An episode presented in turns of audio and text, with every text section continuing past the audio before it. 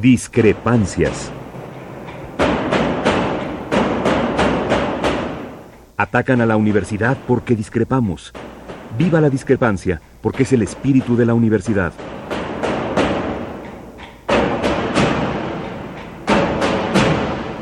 Martes de Discrepancias. Conducen Tobián Ledesma y Miguel Ángel Velázquez.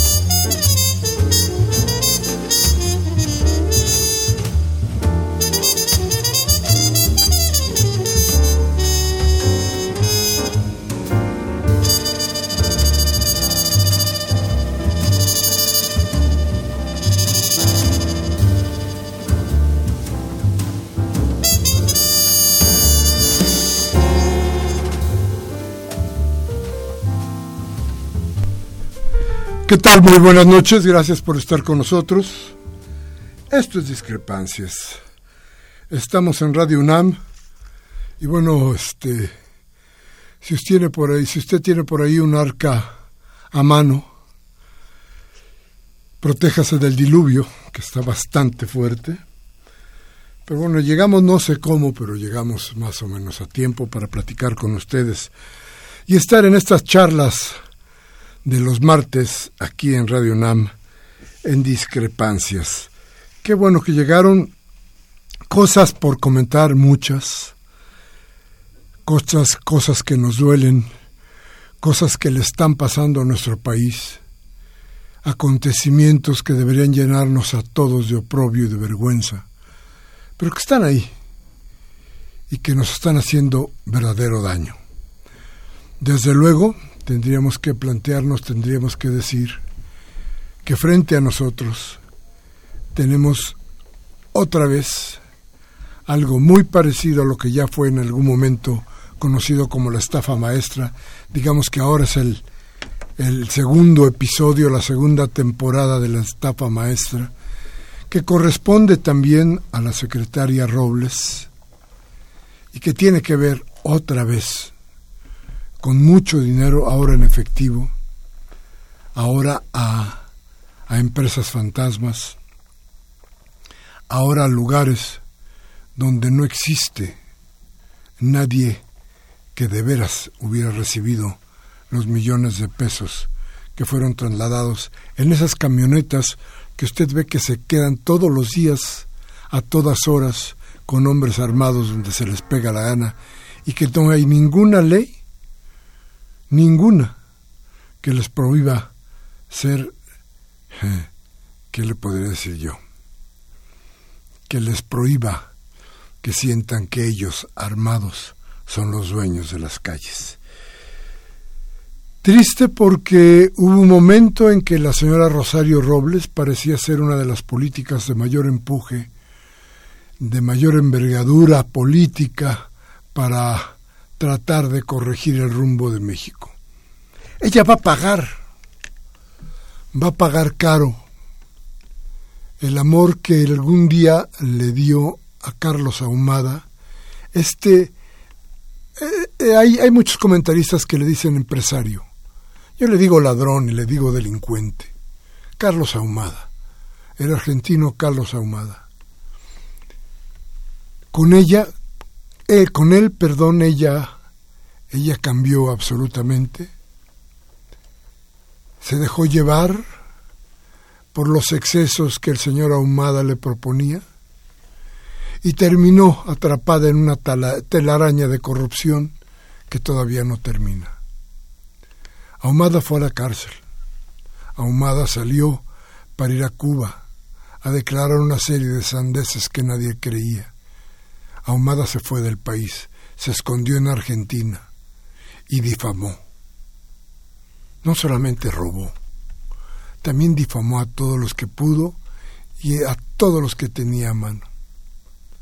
Rosario Robles escapó entonces de lo que podía haber sido una terrible venganza de la justicia.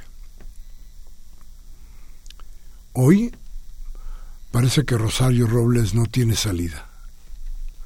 ¿Pagará caro? Tal vez, tal vez sí. La dejará pasar en el, en el amplio carril que se ha abierto para la próxima administración. La dejarán pasar en el amplio carril del perdón? ¿Será posible que eso suceda? Bueno, son cosas que todavía nos, nos preguntamos, pero, pero no pueden volver a pasar. Y tal vez la única forma de evitar que pasen será que quienes son culpables de tamañas, de tamañas raterías, paguen, paguen con su libertad esta ofensa que le hacen a la sociedad de México. De cualquier forma, esperar que exista justicia con los jueces que tenemos, con las autoridades que están en este país, es pedir mucho. Tendrá que hacer algo la nueva administración, la que entra en diciembre, para corregir, para empezar, el sistema de justicia. Ya, ya tocaremos ese tema, ese tema que es importantísimo para todos. Pero piense usted, piense usted, ¿usted de veras cree en los instrumentos de justicia? ¿Cree en alguna institución? Díganos ahí en sus llamadas en qué institución cree usted. ¿Cuál de todas las que significan el aparato de, de burocracia, de gobierno de este país, a cuál de ellas le daría usted su confianza? ¿Cuál de ellas es creíble? Y dígame cuál es la peor. Díganos cuál es la peor. Ahí encontrará usted a los jueces, seguramente. En fin, Pero bueno, ya está con nosotros, como todos los martes. Tobián Ledesma, Toby, ¿cómo estás? Hola, muy buenas noches a todas y todos. Y un saludo a todos los del sur de la ciudad porque está inundado. Y por favor tomen precauciones porque todo está parado por ahí. Ya les decía que si tienen por ahí un arca, se suban a ella. Pero si no tienen arca, saquen su traje de rana. Y si quieren salir a la calle, pues que les va a quedar, no les va a quedar otra más que, más que salir en traje de rana. Pero en fin, esto es discrepancias, estamos con ustedes. Nuestros teléfonos, como todos los martes, 5536 8989. Y nuestra alada sin costo, 01800 5052 688. Vamos al corte y regresamos.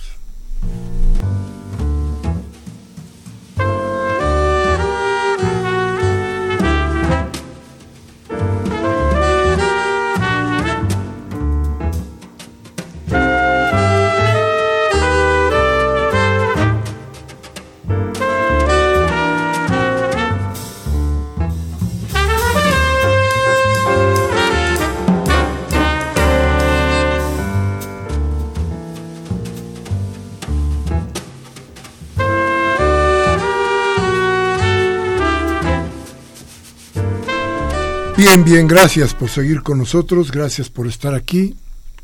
Bueno, les yo que hay muchos acontecimientos. Esto de la señora Robles va a, ver, va, a causar de veras muchos estragos en la cosa política, porque además involucraron eh, este, direcciones, empresas que no existen, entregas de dinero, de mucho dinero, en lugares que no tienen dueño, que están deshabitados, pero que son millones y millones de pesos, este Toby, ya lo has visto, ¿no? Y entonces, este, ¿qué va a pasar con todo eso? ¿Qué sucedió con esos millones? Porque tendrá que venir una explicación. Vamos, parece que la lógica nos está indicando que eh, esto de la señora Robles se arreglará con la señora Robles. Pero, ¿y el dinero? Pues estamos hablando de 700 millones de pesos en efectivo detectados por la Auditoría Superior. Y el tema aquí es, eso es lo que está detectado ahorita. Si, yo creo que si se hace una investigación más profunda tanto en Cedesol y Sedato, porque además el tema de Cedesol es brutal, es esto ya detectado, lo que mencionabas de la estafa maestra y todos los programas sociales que fueron instrumentados para temas electorales, ¿no? Y esta división territorial que se supone que se hizo para implementar programas de acuerdo a la pobreza de la región y en realidad no se ha hecho nada. acabamos de tener el aniversario apenas del sismo que afectó a la zona del istmo de Tehuantepec y se supone que desde Cedesol y Sedato se iba a canalizar una serie de programas para la reconstrucción de la zona y a un año las cosas allá siguen igual. Bueno, ya lo del 19 de septiembre lo tocaremos a fondo porque ahí hay también otro otra cosita que van a ver cómo va a salir. Pero bueno, de acuerdo a la Auditoría Superior de la Federación, seis de los proveedores que tenía la, la tiene la señora Robles y y la secretaría que ella dirige, subcontratados para prestar servicios a Sedesol y Sedatu y otras nueve empresas, emitieron órdenes de transferencia. Uno de los destinatarios fue Servicios Empresariales ELTE, que tiene una oficina en Sócrates 128, Interior 3 en Polanco. Ahí nadie vive. Simplemente no hay nadie. Eh, ¿Dónde está la gente que supuestamente tiene esa empresa? Bueno, el, el asunto es que ni siquiera, ni siquiera hay alguien que diga que alguna vez hubo una empresa ahí decir, como que fueron, se dieron cuenta de que existía ahí un departamento que estaba en reta y dieron esa dirección. Y ahí hubo alguien que sí recibió el dinero, porque entre el 17 de diciembre del 2015 y el 22 de diciembre del 17, personal de la empresa Tateme y de Servicio Panamericano entregaron, ojo, 493.7 millones de pesos en esas oficinas. ¿Cómo, cómo se transfieren 493.7 millones de pesos? ¿Cuánto es esto en bultos de que sea cómo? ¿Qué es? 493 millones de pesos. Hijo. Entonces, a ver, ¿cómo que, cómo que entregan dinero así como así? ¿De dónde sale el dinero? ¿Quién ordenó que se diera ese dinero ahí? ¿Quién es esta empresa, esta empresa Elpe? ¿Quién la fundó? Una de las cosas que, que peleaba la, la iniciativa privada desde hace muchos años era precisamente eso, que era muy difícil crear una empresa en México. Se abrieron todas las posibilidades y hoy cualquier, cualquier persona puede tener una empresa. El resultado es esto que estamos viendo. Esta dislocación absoluta de la vida del mercado. El mercado galopa a todo lo que da y no hay quien lo frene. Lo, preocupante de, de esto, eh, de este tema, es que es cínico porque además es el mismo modus operandi que utilizan diferentes personas en diferentes gobiernos para bajar recursos públicos a través de las eh, empresas y la iniciativa privada. Puede ser empresas pequeñas o empresas fantasmas. Recordemos los 400 millones de pesos que se perdieron aquí en la Ciudad de México eh, a partir de un contrato de la Secretaría de Finanzas para temas de contaduría. Fue exactamente el mismo modo una empresa de reciente creación con un domicilio, ¿no? En un lugar X donde nunca existió dicha empresa y estos 400 millones, quién sabe dónde están. Y quién sabe quién, no, y además no hay responsable. Yo no me acuerdo. Sí, ¿no? Entonces, así se pierde el dinero. Entonces, ¿cómo que no se pueden hacer tantas cosas? ¿Cómo que no puede haber un seguro de desempleo digno para la gente que no tiene empleo? Claro que sí. Si se recorta, ya no diga usted todo, la mitad de lo que se roba todo el mundo, seguramente, seguramente se podrán hacer todos los proyectos que se tienen en mente. Lo malo de todo esto, déjeme decirlo a usted eh, con, hijo, con, con, con mucha preocupación, lo malo de todo esto es que sabe que hoy por hoy los escenarios son los mismos. Los actores son los mismos. Difícilmente, muy difícilmente, podremos tener diferentes resultados que los que ya conocemos. Algo tiene que pasar para que esto cambie. Pero hoy por hoy, la mayoría de los actores que pretenden ese cambio parece que no están preparados para ello. Cito rápidamente lo que sucede en la Cámara de Diputados, en, las, en la de senadores, y el relajo absoluto que hay hoy en la Asamblea Legislativa del Distrito Federal, que hoy, para empezar, no, no, pudo hacerse, como ya creo que habíamos comentado aquí, ni siquiera se pudo hacer una, una extraordinaria, una, porque, pues porque faltaron los diputados porque tienen prácticamente después de la elección y hasta ahora sin trabajar. Eso sí, reciben sus dietas, generosas dietas de los diputados locales, pero no van a trabajar. Cuando menos no, no asisten a las sesiones, y de entonces para acá me parece que solamente ha habido una sesión. Así es que creo que habrá muchas cosas que componer, el asunto es qué tanto van a poder estos que ya tienen el ADN de la corrupción metido en las entrañas. Bien, nuestros teléfonos 55 36 8989 y nuestra alada sin costo 01800 50 52 68 8. Al corte y regresamos.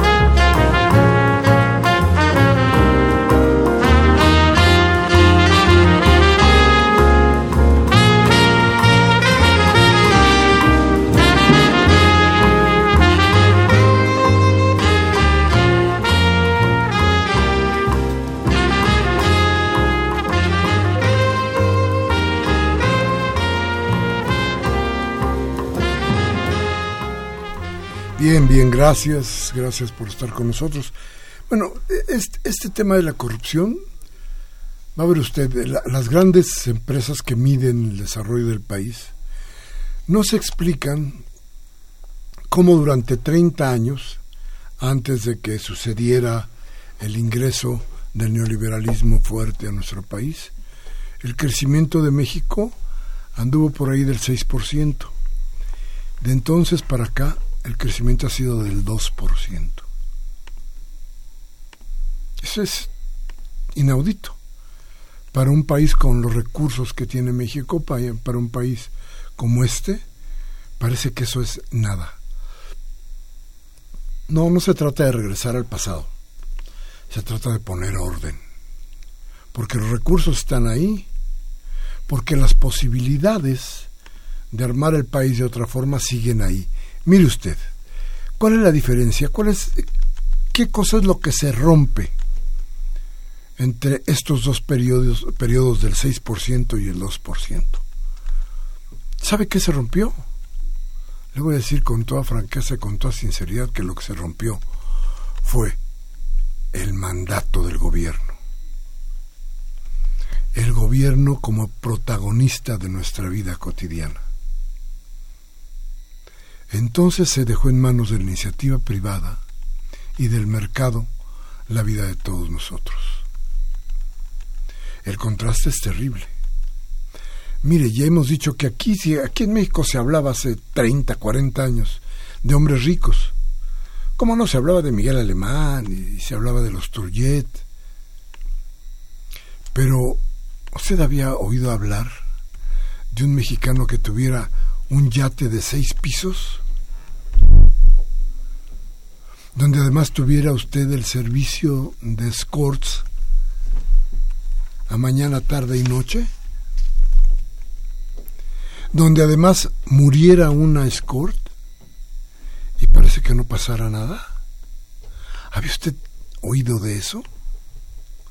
Entonces no se oía eso, creo. Yo no me acuerdo. Si usted se acuerda, écheme por ahí una llamadita. Pero no me acuerdo que hubiera sucedido eso. Al contrario, me parece que aunque había mucha pobreza, tanta como la hay hoy, bueno, menos de la que hay hoy, pero había pobreza, mucha pobreza, no existían los picos de millonario que existen hoy. Cuando hablé del yate de los seis pisos, me estoy refiriendo desde luego a Balleres. ¿Quién es Balleres? El dueño de Palacio de Hierro. El dueño de las minas. Y el dueño de la vida de mucha gente que de pronto pues llega casi casi como esclava a las manos de estos señores. Pero ahí fue el quiebre. ¿Qué tanto podía el gobierno intervenir para tratar de equilibrar los procesos de comercio, los procesos de industria, los procesos de la vida misma de la gente en términos de sus relaciones cotidianas? Bueno, intervenía bastante. No le gustaba la iniciativa privada. La iniciativa privada lo que quería era esto, Bayeres, Slims, gente de ese tipo, gente con ese tamaño de dinero. Eso era lo que querían, eso era lo que planteaban. Sí, el asunto es que hoy más de la mitad de los mexicanos viven en la pobreza. Que no hay trabajo.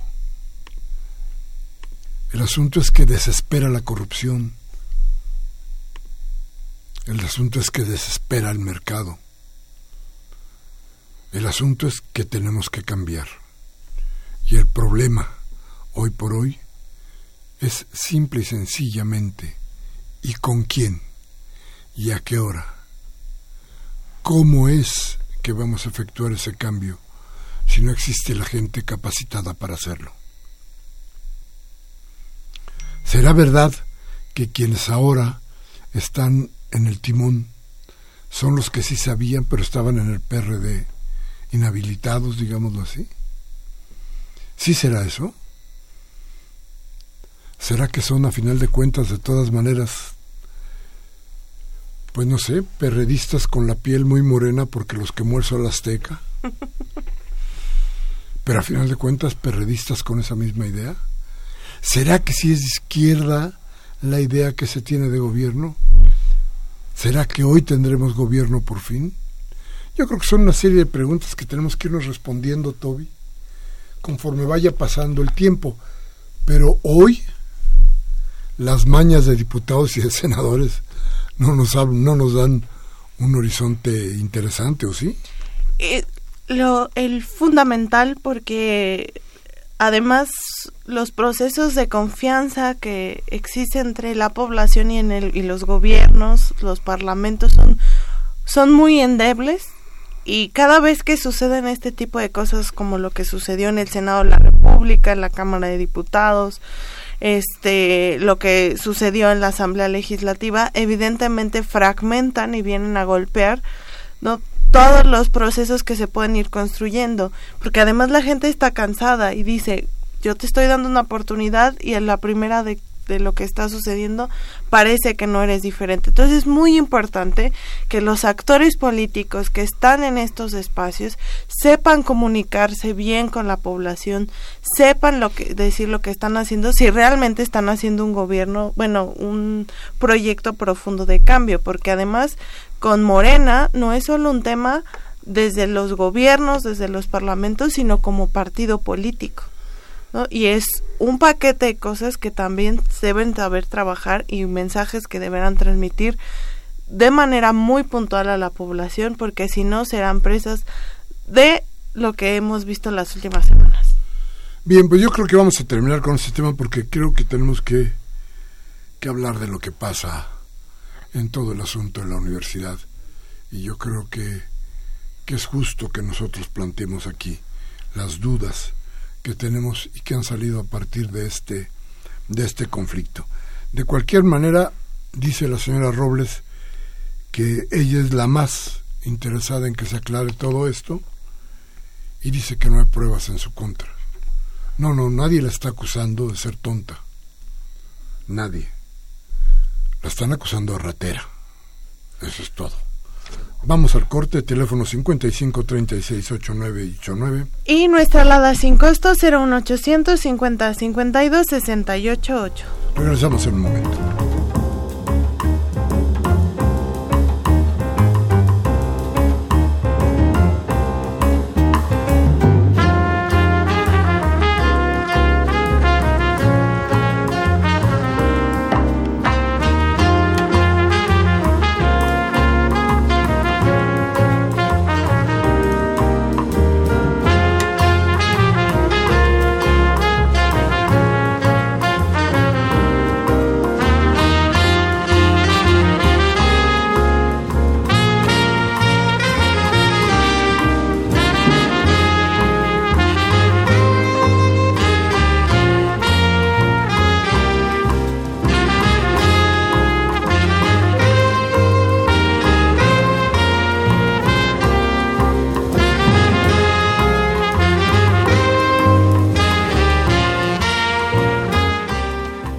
Gracias por seguir con nosotros y hoy como todos los martes recuerde usted nuestra memoria, la de ustedes, la de nosotros y el presente memorable para los jóvenes que no lo vivieron, pero que necesariamente deben estar enterados de lo que ha sucedido en este país para que ellos puedan caminar por las calles hoy, como sea, pero que se pueda vivir todavía en México esta memoria, esta memoria es la que tenemos que tener todos los días muy cerca de nosotros, muy cerca de nuestro quehacer, para darnos cuenta que hay luchas que no terminan.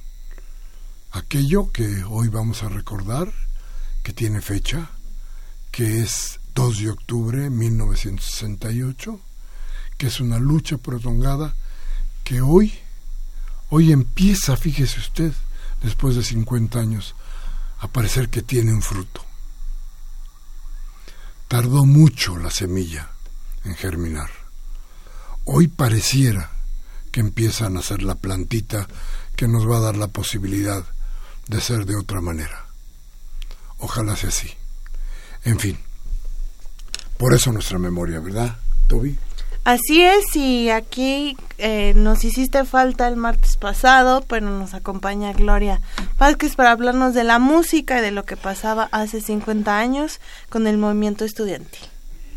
Gracias, buenas noches a todos y nuevamente les pido pues que cierren sus ojos para escuchar a los Doors con una canción que se llama Love Street y que esta canción aparece en el álbum que se llamaba Esperando que el sol salga la canción era originalmente un poema escrito por el cantante y poeta Jim Morrison sobre la calle que se lleva el nombre de Laurel Canyon en Los Ángeles, California, y desde ahí veía pasar pues a los hippies, a los innumerables hippies, pero también a los llamados de la generación beat, a todos estos poetas que empezaban a cuestionarse y que decían, te veo en vivo por la calle amorosa, por la calle del amor, hay una tienda donde las criaturas se encuentran y me pregunto, ¿qué harán allí? Estamos escuchando entonces la canción de Love Street de los Dogs, que es la canción además del lado B de esta canción también muy famosa que se llama Hello, I Love You.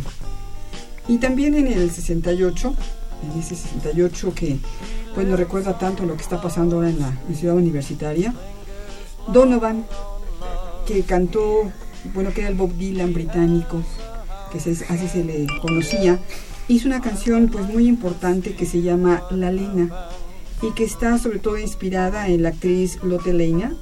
Y bueno, la letra de la canción está dirigida a las mujeres socialmente marginadas.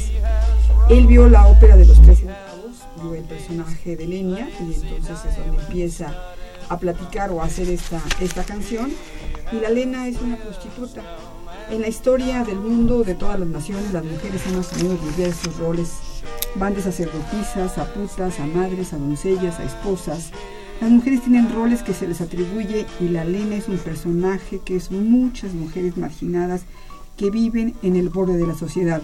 Esta canción es poco conocida, pero es muy importante, fue muy famosa tanto en Estados Unidos como en Francia. En Gran Bretaña no, porque resulta que Donovan tenía problemas con el disco y entonces estaba vetado por, la radio. En el 68, hace 50 años, pues estos temas empezaban a, hacer una constante, como lo son ahora muchísimas canciones. Y bueno, para recordar el 68 nada más, recordemos que el próximo viernes 13, de hace 50 años, que va a ser ahora jueves 13, pues hubo una marcha muy importante, la marcha del silencio. Y bueno, se recuerda esa magna marcha Sigue el Consejo Universitario, hace 50 años, tanto de facultades, escuelas, institutos, para seguir buscando el diálogo con el gobierno. Cada vez esto se va subiendo más de tono. Y el rector piensa en firmar un consejo para que, un documento, perdón, para que lo firme el Consejo Universitario. Y sigue, por supuesto, con los comités de lucha y se solidariza exactamente con los estudiantes. Se siguen celebrando festivales musicales, tanto en CEU como en el Politécnico para conmemorar la independencia nacional, pues estamos en el mes de septiembre. Es lo que recordamos hace 50 años. Escuchemos un poco más de Donovan con La Lina. Venga. Can blame ya,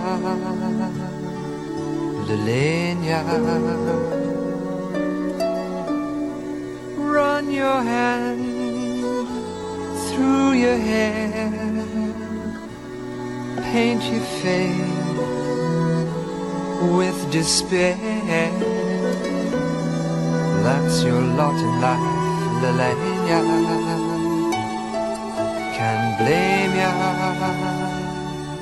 Lelania.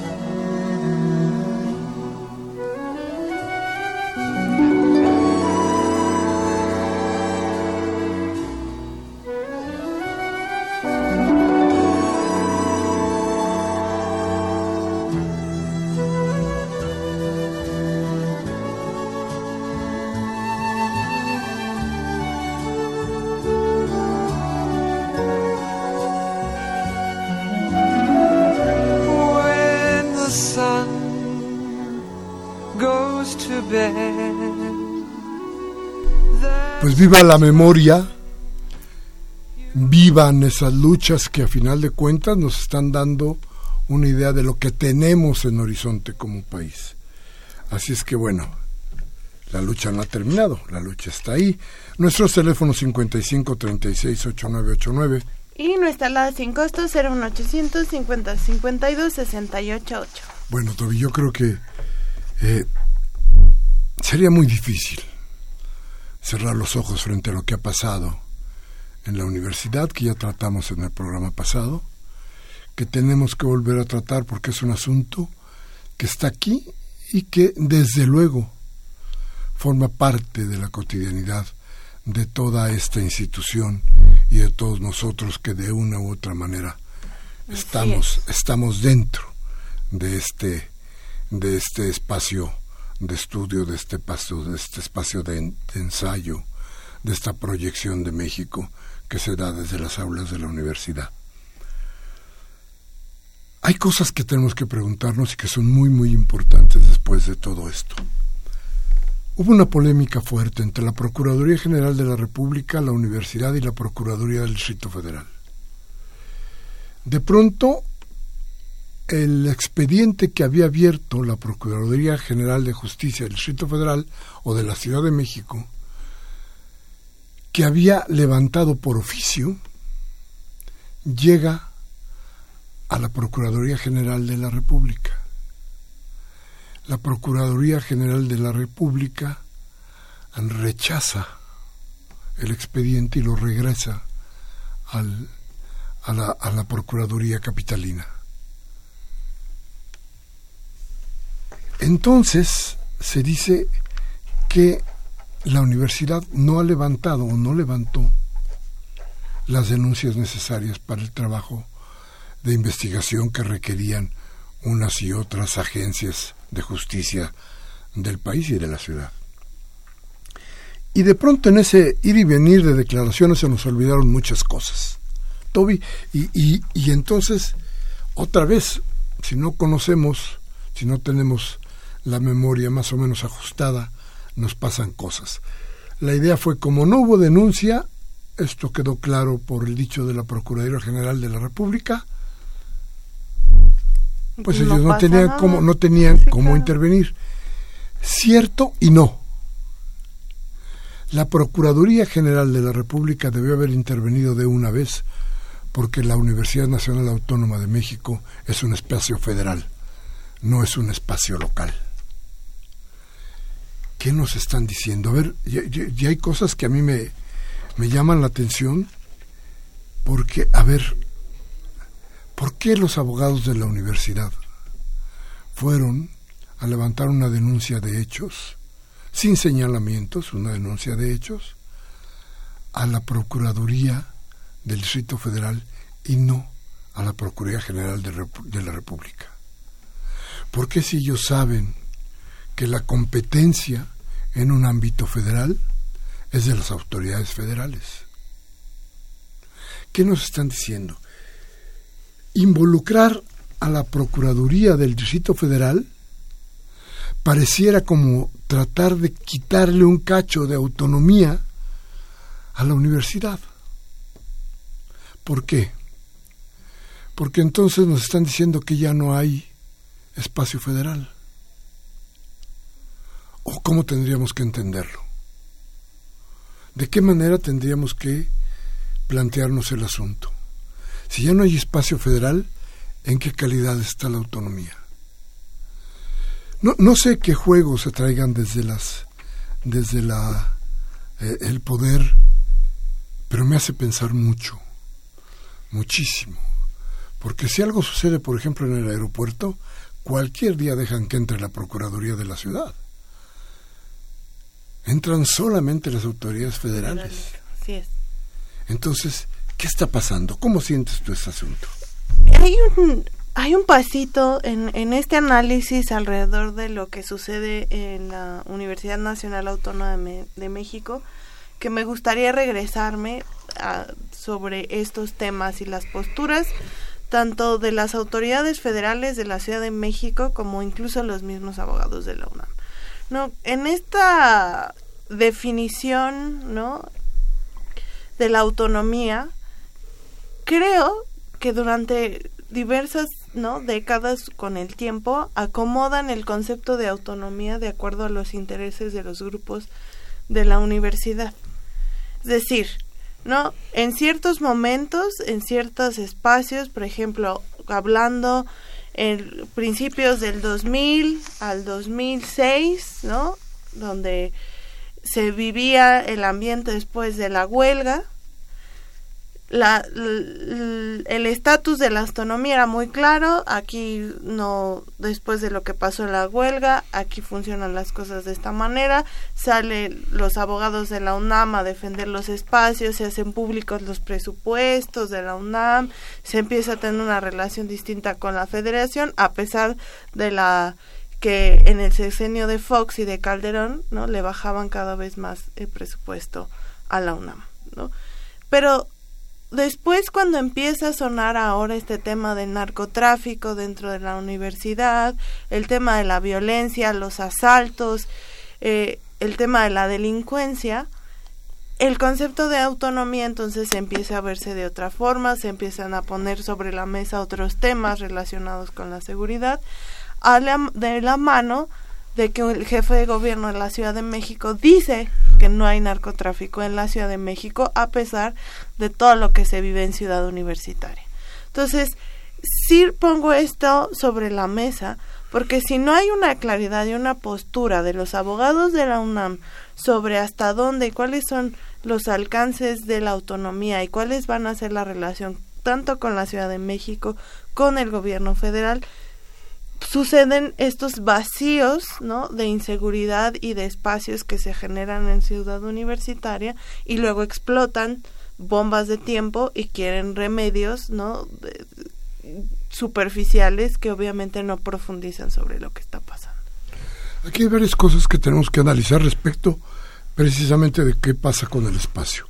Uno, hay un abandono federal sobre el espacio universitario, está claro Dos, ¿qué podríamos decir? Los malos de esta película de México, esos que trafican con todo lo que se les puede poner enfrente, han olido y han entendido el abandono. Y entonces ese espacio lo han llenado ellos. Yo no creo que como institución la Universidad Nacional Autónoma de México tenga la fuerza suficiente como para vigilar todo, su, todo su toda su ciudad. Pero algo tendría que haberse hecho. Eh, esto no es de hace un rato, hace mucho. Hace mucho que viene pasando y que se está incrementando. ¿Qué tiene que pasar? ¿Qué tiene que suceder? Bueno, primero, yo no sé si sea bueno redefinir la autonomía universitaria. No estoy seguro tocarla quizás sea más grave que dejarla tal como está y aprender a respetarla. Exigir el respeto a la autonomía universitaria. Creo que eso sería lo más importante. Entonces quizá no habría que meterlo porque creo que eso es lo que se está tratando de hacer. Entrar a una discusión de qué es la autonomía universitaria para poder violarla como más les dé la gana. Pero lo que sí tenemos que asegurarnos es de que exista en la universidad la vigilancia suficiente desde todos los puntos de vista para evitar que la gente que trabaja, que estudie en este lugar y que obviamente es futuro de México, vaya a quedar en algún momento atrapada en alguno de los vicios o alguno de los problemas que generan estos estos grupos, estos grupos, no nada más los porriles, ¿eh?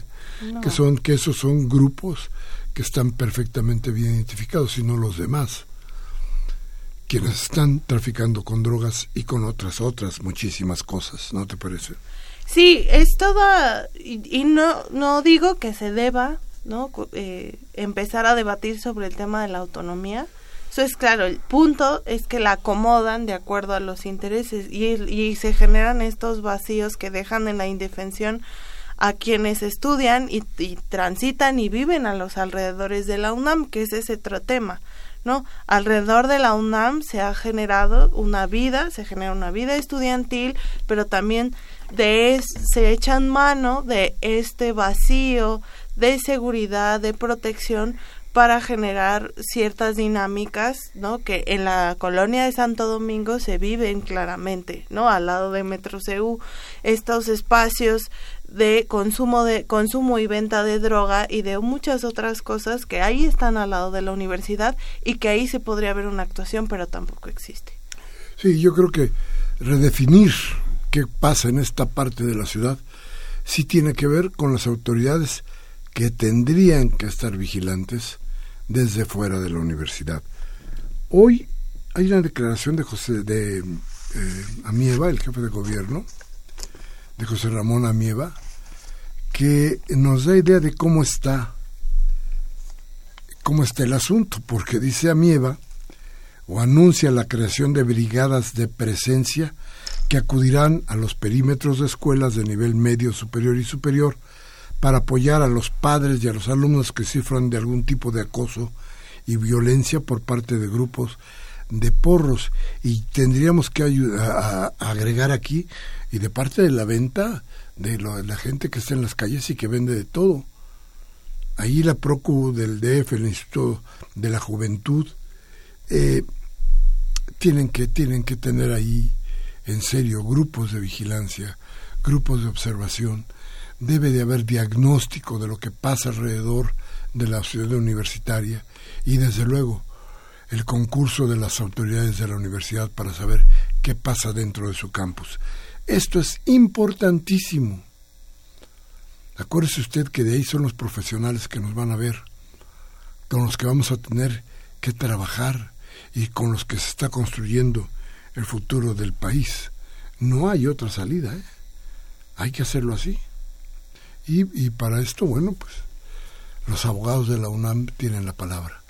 Ahí tiene que haber una, una estricta observancia de la autonomía, un reforzamiento de todas las palabras de cada uno de los conceptos para que la autonomía sea inviolable y para que se tenga la posibilidad de que esta libertad que existe en la ciudad universitaria continúe.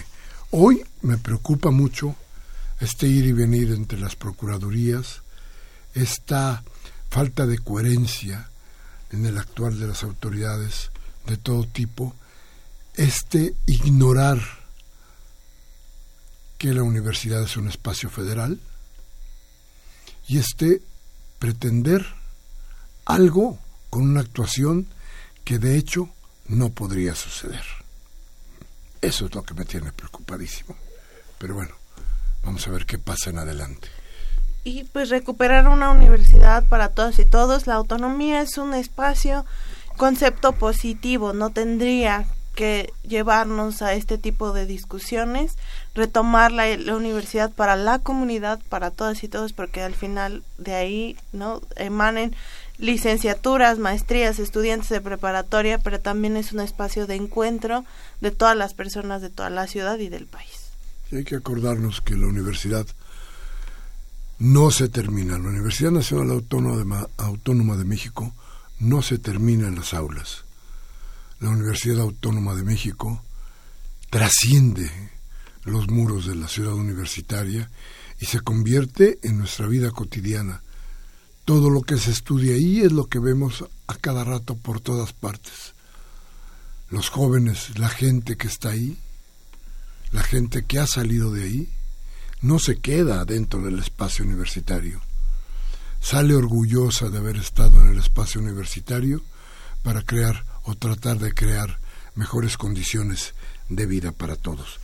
Pero bueno, por eso, por eso tenemos que ser todos los días más claros en lo que la universidad significa para todos. Vamos a ir a un corte, teléfono 55 36 8989 y nuestra alada sin costo será un 800 50 52 68 Bien, vamos a ir al corte y vamos a regresar con las llamadas, con la voz de usted, que es lo más importante para nuestro programa. Vamos al corte.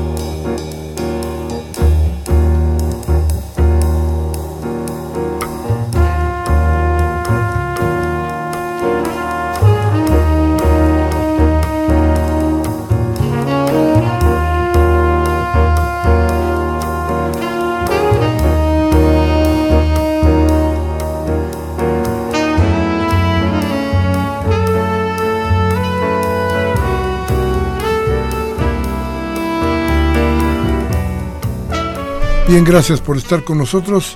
Toby, nuestras llamadas. El maestro Manuel Munguía de Iztapalapa dice, no podemos creer en ninguna institución de justicia, están podridas todas y con el fracaso rotundo de las reformas estructurales impuestas por los neoliberales, vemos también el fracaso de la reforma educativa con la violencia en la Universidad Nacional que tiene que explicarnos Enrique Grau pues la violencia no viene de la nada. Así también el fracaso de la reforma energética que con impuestos y todos sus abusos seguimos pagando.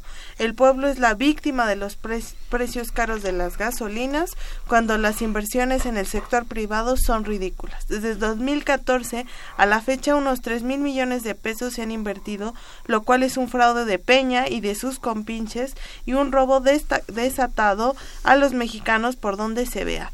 Deja encendida la nación con violencia, fraudes, robo y saqueos. ¿Verdad, Peña? ¿Verdad, Rosario Robles?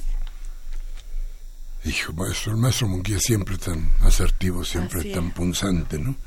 Silvia García de Coyoacán dice, qué horror que nos roban oficialmente.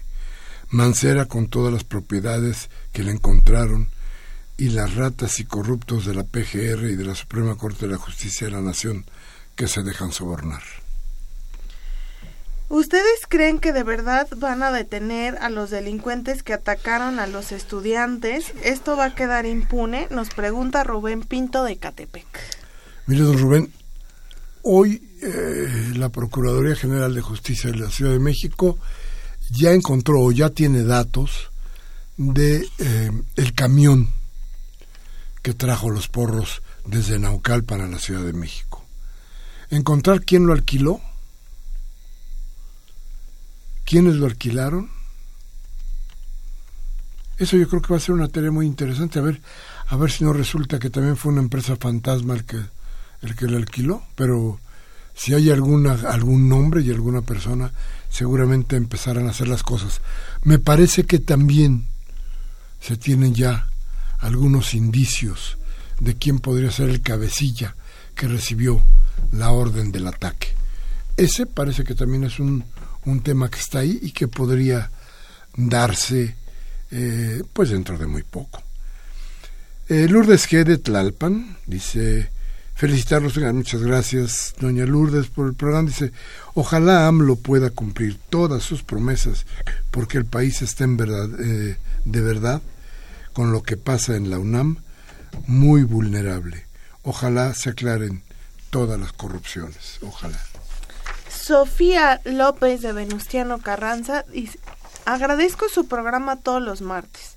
Yo confiaba en López Obrador, le dije a mis familiares que votaran por él, pero no todos los políticos son iguales. Estoy muy triste porque el Señor nos va a fallar. Me deprime mucho lo que pasa en el país y somos nosotros los responsables. Debo dar solamente un dato. Todavía no empieza a gobernar. Vamos a aguantar tantito para hacer el juicio pero todavía no empieza a gobernar. Vamos a ver qué sorpresas o qué ideas tiene para poder, para poder plantearnos algo como lo que usted nos está diciendo. De cualquier manera, creo que tiene razón cuando ya empieza a visorar algo que no le gusta a la gente. Cuidado. Dice Quetzalcoatl Bisuet de Coyoacán que no nos hagamos tontos. Claro que los porros que cobran las oficinas de la UNAM son zorros de la Sedena vestidos con ropa de civil. ¿Qué opinan ustedes al respecto? Eh, no podría especular, no, no quiero especular y creo que no se vale por la seriedad del asunto y por el respeto que les tenemos a ustedes como radioescuchas el poder especular con una cosa de estas. Sin embargo, vamos a ver qué arrojan las investigaciones y ya les iremos diciendo. Sí, además porque cada plantel universitario tiene sus propios grupos, sus propios espacios, entonces no es tan simple decir que todos sean coordinados por una misma persona. El licenciado Augusto Holguín de Coyoacán. El PRI, líder en corrupción, Javier Duarte, César Duarte, Borges, Enrique Peña Nieto. Dos, priistas, experredistas y ahora morenistas, Ricardo Monreal, dejan limpias las arcas de la delegación Cuauhtémoc. Marcelo Ebrard no, no, llevó al segundo piso muy a la vanguardia. ¿Dónde quedó el dinero? Y obviamente nuestro ex jefe de gobierno Mancera, sus negocios de inmobiliarias, ¿a dónde vamos con este panorama? Y dice Gabriel Campos de Benito Juárez, en el nuevo cambio de gobierno tendremos que soportar las mediáticas mentiras caprichosas que el señor Miguel Alemán Papá, en aquellos tiempos de, Miguel Alemán Papá, luego dice, en aquellos tiempos encontraron huesos humanos en el movimiento de los niños héroes y así se reinventaron los famosos señores ya mencionados. Ya estuvo que se acabe esa farsa, igual que los inventos de la independencia, la revolución y hasta la fecha, y vale la pena ir a ver el desfile del 16 de septiembre.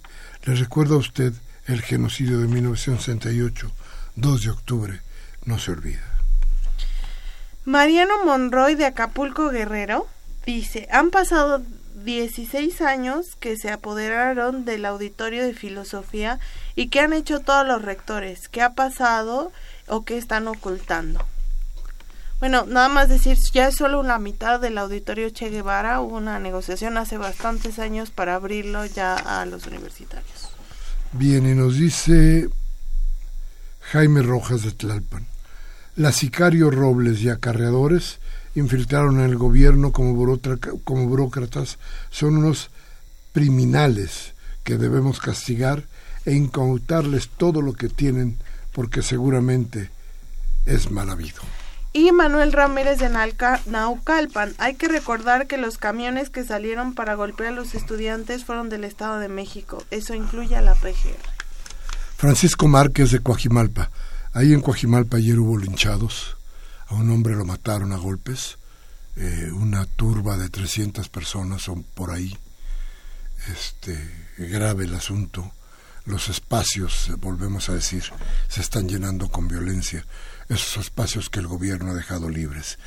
En fin, decía Francisco Márquez, desde hace mucho tiempo Rosario Robles como funcionaria pública es sinónimo de corrupción. Creo que ya es tiempo que la justicia le pida cuentas. Y nos escribe Roberto Escobedo de Coyoacán, dice con, la relación al, con relación al nuevo aeropuerto. Ese proyecto nació de origen viciado. Nunca nos pidieron opinión a la gente de las Afores. No se nos dijo a quién se le asignaron los recursos.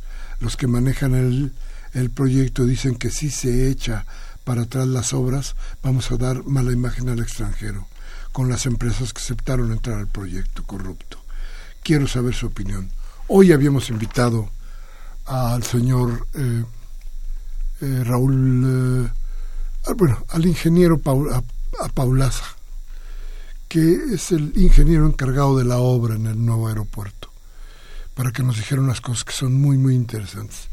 No pudimos ponernos de acuerdo y el aguacero nos dejó por ahí cosas mal hechas. Pero en fin, se nos acabó el programa, se los agradecemos. Gracias, Toby. Gracias, muy buenas noches a todas y todos. Este 11 de septiembre del 18, Humberto Sánchez Castrejón en los controles técnicos, Alejandro Guzmán y Yeudiel Maldonado en la asistencia de producción.